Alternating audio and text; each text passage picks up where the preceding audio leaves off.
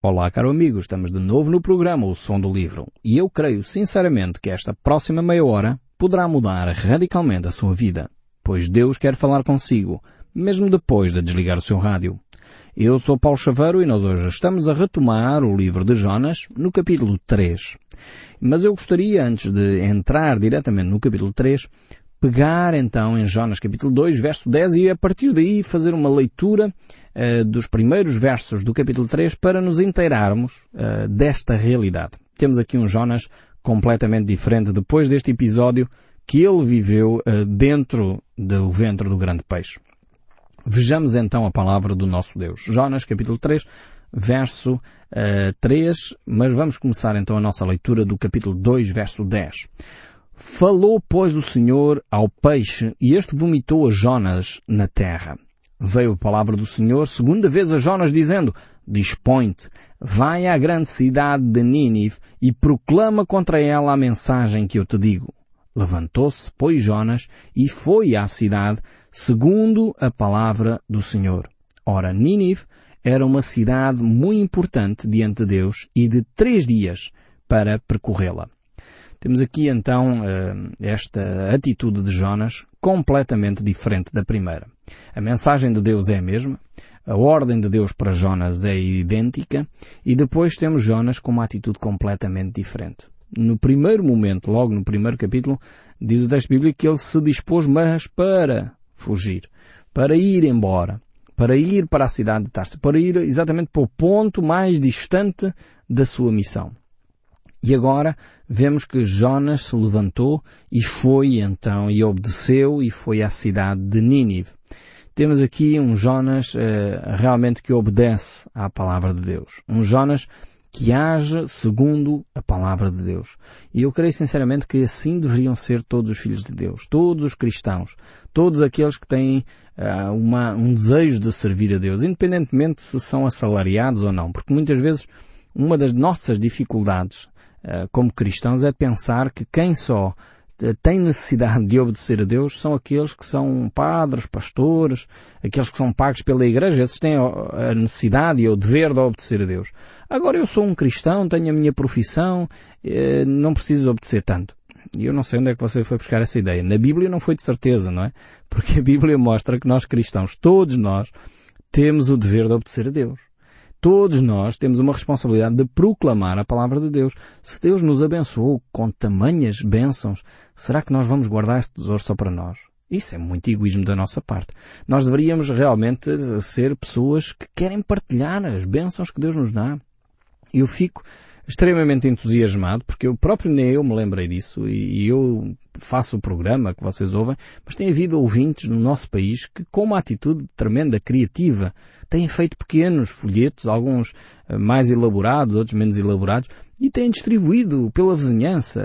Ouvi de ouvintes, portanto, recebi essa mensagem de ouvintes, que inclusive gravam em cassetes as mensagens e, e enviam para os amigos. Eh, um dos casos mais emblemáticos para mim foi, foi uma senhora que gravava as suas mensagens e mandava as mensagens para os Açores, vejam bem, eh, pelo correio, porque nos Açores não há a possibilidade uh, da pessoa ter lá uma rádio FM para ouvir os programas, o som do livro, mas essa senhora gravava e mandava para o seu sobrinho lá nos Açores. Eh, que coisa mais criativa, que coisa mais bonita de ser feita. No fundo, todos nós temos este dever de obedecer e partilhar aquilo que é bom para nós. Se nós gostamos de um bom cozinhado, vamos imaginar que você foi a um restaurante e ali comeu um ótimo cozinhado, um bom cozido à portuguesa, uma coisa assim desse género, ou uma coisa, uma saladinha, dependendo dos gostos aqui, tem a ver com os gostos pessoais.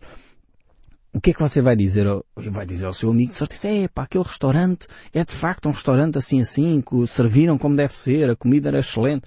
Porquê? Porque você quer partilhar aquilo que é de bom com os outros. E nós temos que fazer o mesmo com a palavra de Deus.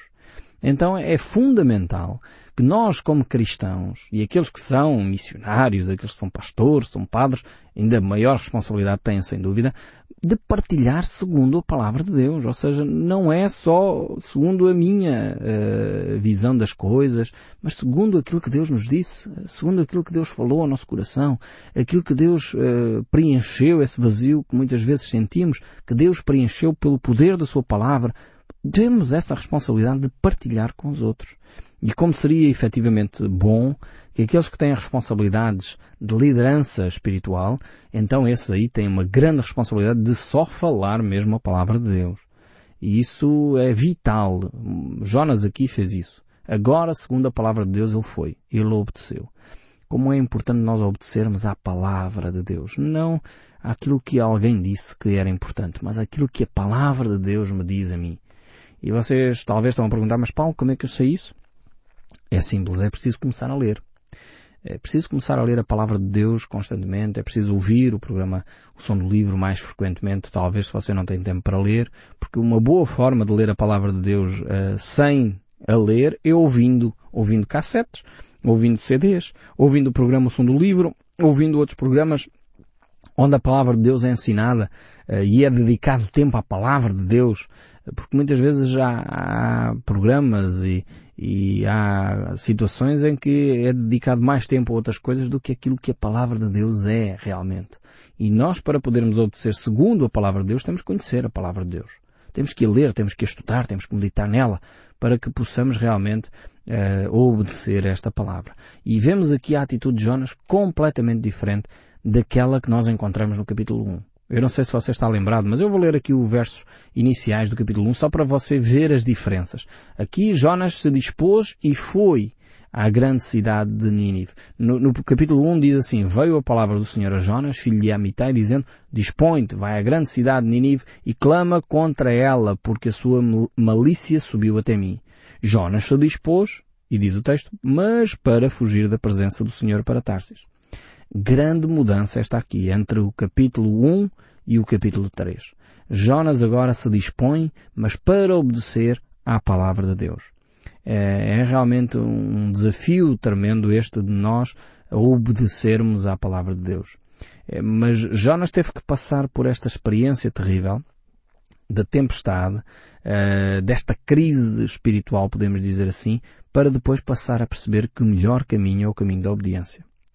Nós uh, somos uh, muito semelhantes a Jonas. Eu não sei se você concorda comigo, mas eu pessoalmente vejo que em muitas alturas da minha vida eu identifico-me com Jonas. Eu sou uma pessoa que às vezes precisa dar uma cabeçada na parede e depois dizer, Ei, não devia ter feito isto. Uh, e se eu soubesse, se eu tivesse obedecido a Deus, nada disto me tinha acontecido. E é exatamente esta atitude que nós precisamos de aprender. Eu tenho um amigo que é o Vitor e ele costuma também ouvir o programa, eu dou um abraço ao Vitor né, daqui, mas uh, ele tem uma frase que eu aprendi com ele, penso que não é originalmente dele, mas ele também reproduziu e foi com ele que eu aprendi, uh, que ele costuma dizer, os, uh, os sábios são aqueles que aprendem com os erros dos outros. Os inteligentes são aqueles que aprendem com os seus próprios erros. E os burros são aqueles que nunca aprendem, nem com os erros dos outros, nem com os seus. Eu espero que pelo menos nós sejamos inteligentes. O ideal era sermos sábios. Quer dizer, conseguirmos ver, ah, Jonas fez isto, então eu já não vou fazer. Eu vou obedecer a partir de agora, vou obedecer sempre à palavra de Deus porque vale a pena. Uh, mas se isso não, não acontecer, pelo menos seja inteligente. Se fizer a primeira vez desobedeceu, Deus é um Deus de misericórdia, é um Deus bondoso que dá-nos uh, muitas vezes segundas e terceiras oportunidades. No entanto, não devemos de abusar, não é? Não devemos de abusar da bondade de Deus. Mas Deus é um Deus muito bondoso para connosco. Aprendamos pelo menos com isso. Quer dizer, se, se a primeira vez desobedeci a Deus e correu mal, pelo menos a segunda vez já vou obedecer porque eu sei que aquilo, se eu desobedecer, vai dar mau resultado. Então Jonas pelo menos teve este mérito. Ele pelo menos aprendeu com o seu erro e agora ele se dispôs e foi então até à cidade de Nínive. E encontramos Jonas agora a proclamar esta mensagem. Estamos aqui no capítulo 3, verso 4, onde diz, começou Jonas a percorrer a cidade a caminho de um dia e pregava e dizia, ainda 40 dias e Nínive será subvertida. Esta era a mensagem que Jonas começou a falar. Ele tinha uma grande responsabilidade. Não era fácil, certamente, para ele. Temos só que recapitular e lembrar que Jonas era israelita. Portanto, israelita simbolizava, significava para os assírios inimigo. Uh, significava também que Jonas chega ali é de uma ou outra cultura, alguém estranho à cultura assíria, uh, e agora está a dizer que eles estão errados. Uh, não sei se você é fácil para si alguém que você não conhece de lado nenhum começar-lhe a apontar os seus defeitos provavelmente você vai reagir, mas quem és tu para me dizeres que eu não sei ou que eu não faço ou que eu sou isto ou aquilo?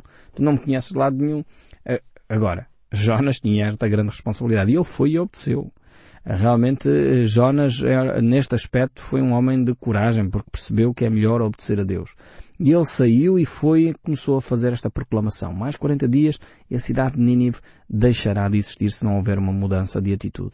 Havia tanto pecado na cidade de Nínive que Deus iria pôr fim a esta cidade. Mas vejam o amor de Deus. Vejam a bondade de Deus aqui. Realmente Deus é um Deus tremendo. É que Deus não age uh, para mal das pessoas. Deus age aqui porque de facto uh, a maldade da, dos assírios tinha uh, crescido de tal maneira que era preciso pôr um ponto final.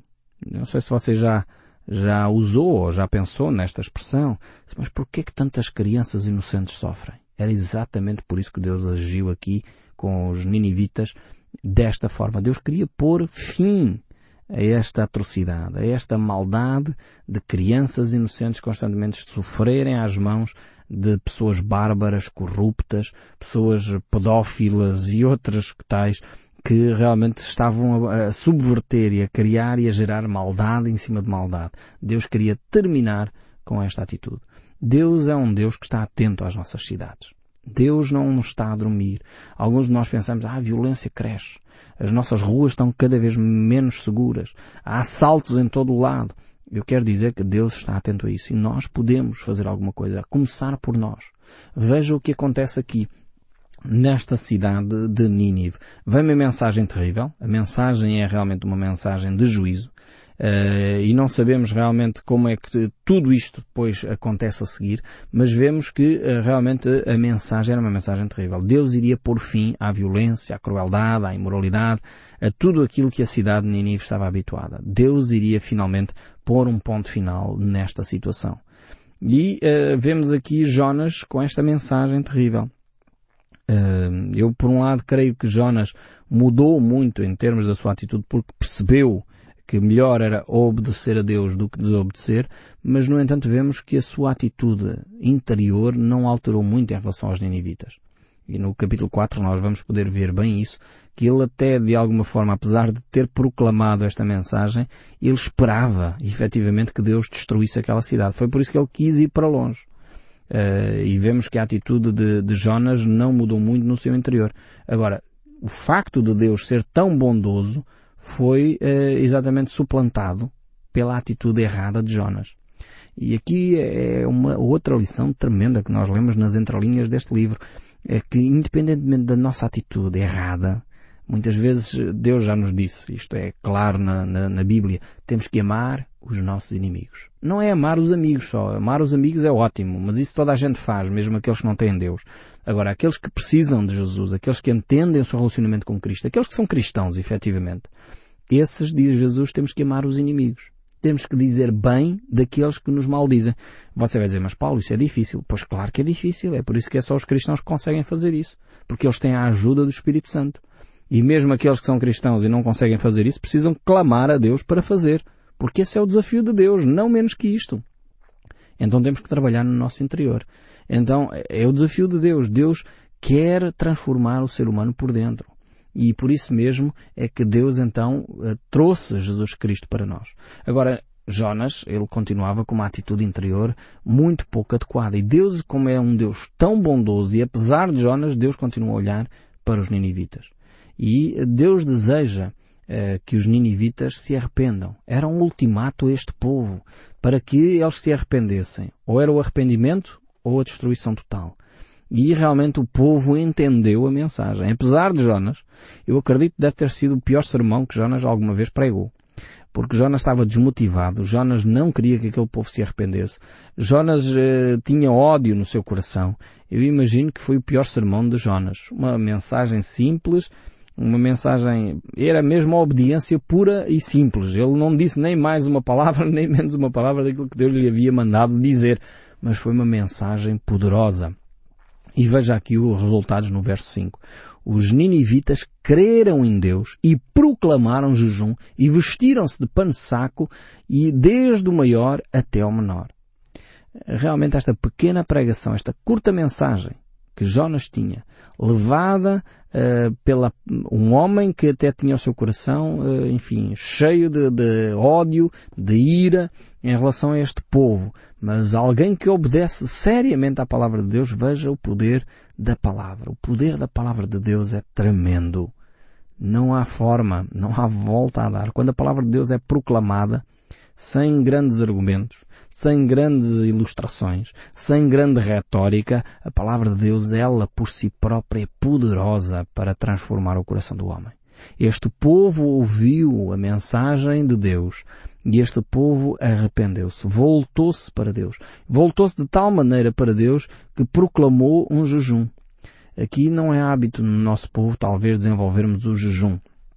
O jejum é, é, uma disciplina espiritual que revela o nosso estado de espírito, revela o nosso estado da alma. E, e o que nós dizemos eh, com jejum? Nós estamos a, a, dizer sem falar, sem abrir a nossa boca, mas ao deixar de comer, jejum é deixar de comer para nos dedicarmos à oração. Não é deixar de comer para trabalhar, isso não é jejum, isso é passar fome. Mas jejum é deixar de comer para nos dedicarmos à oração. E o que nós estamos a dizer com essa atitude é, Deus, para mim a oração e este assunto que eu estou a trazer diante de Ti é tão importante que eu deixo de lado até aquilo que é vital para a minha vida, que é o comer. Nós não podemos existir sem comer. Dizer, nós não podemos viver muitos dias sem comer e sem dormir. São fenómenos que fazem parte da nossa natureza humana. E quando nós deixamos de comer ou de dormir, que é vigília, eh, estamos a dizer a Deus, Deus, este assunto é tão importante para mim que eu estou a dedicar eh, tempo daquilo que é essencial para a minha existência para que tu prestes atenção à minha oração. Eu quero dizer isto porque muitas vezes pensamos nós que o jejum é uma forma de torcer o braço a Deus. Eh, no sentido de dizer, olha Deus, agora estou a fazer jejum, agora tens que responder. Não é isto. O jejum não é tentar uh, comprar os favores de Deus. Não é. Não. Jejum também não é birra, birra espiritual. Deus, tu não me dás o meu carro que eu quero ou não me dás a moradia que eu quero, então eu agora não como. Tipo greve de fome. Não, jejum não é greve de fome. Jejum não é para torcer o braço a Deus. Jejum não é birra. Jejum é efetivamente uma disciplina espiritual onde nós dizemos, Senhor, este assunto é vital, é essencial e eu considero-o como tal. Por isso eu paro uh, de fazer coisas que são vitais para a minha existência porque eu gostaria, ó Deus, de ver a tua resposta a este assunto. E os ninivitas, sem grandes sermões sobre jejum, sem provavelmente ter feito uma escola bíblica sobre esta matéria, eles creram em Deus e praticaram este jejum. Veja a importância da palavra de Deus. É por isso que o nosso Deus nos diz que nós temos que ser estes mensageiros também. Ide por todo o mundo e pregai o Evangelho. E que o Evangelho não é aquela mensagem terrível que Jonas estava a proclamar, mas o Evangelho é a boa nova, uma boa notícia que Deus quer que nós proclamemos a toda a criatura e quem crer e for batizado será salvo. Quem, porém, não crer será condenado. Esta, de facto, é a mensagem de Deus para toda a humanidade. E os ninivitas creram em Deus, como diz o texto bíblico. E por isso proclamaram o jejum, vestiram-se de pano de saco, e desde o maior até o menor foi eh, transversal a toda a sociedade. E aqui temos uma manifestação clara do arrependimento do povo. E era uma manifestação clara, este jejum, o pano de saco, era um outro, outra forma do povo demonstrar o seu abatimento espiritual, era vestir este saco, este, estarem desconfortavelmente vestidos, para manifestar-se como ia a sua alma. E então eles manifestam uh, este arrependimento e aguardam a salvação. Uh, foi realmente a fé que salvou os ninivitas. Não foi o pano de saco, não foi o jejum. Isso são manifestações externas daquilo que aconteceu no seu íntimo. E por isso mesmo esta prática de jejuar e vestir o pano de saco são manifestações deste arrependimento.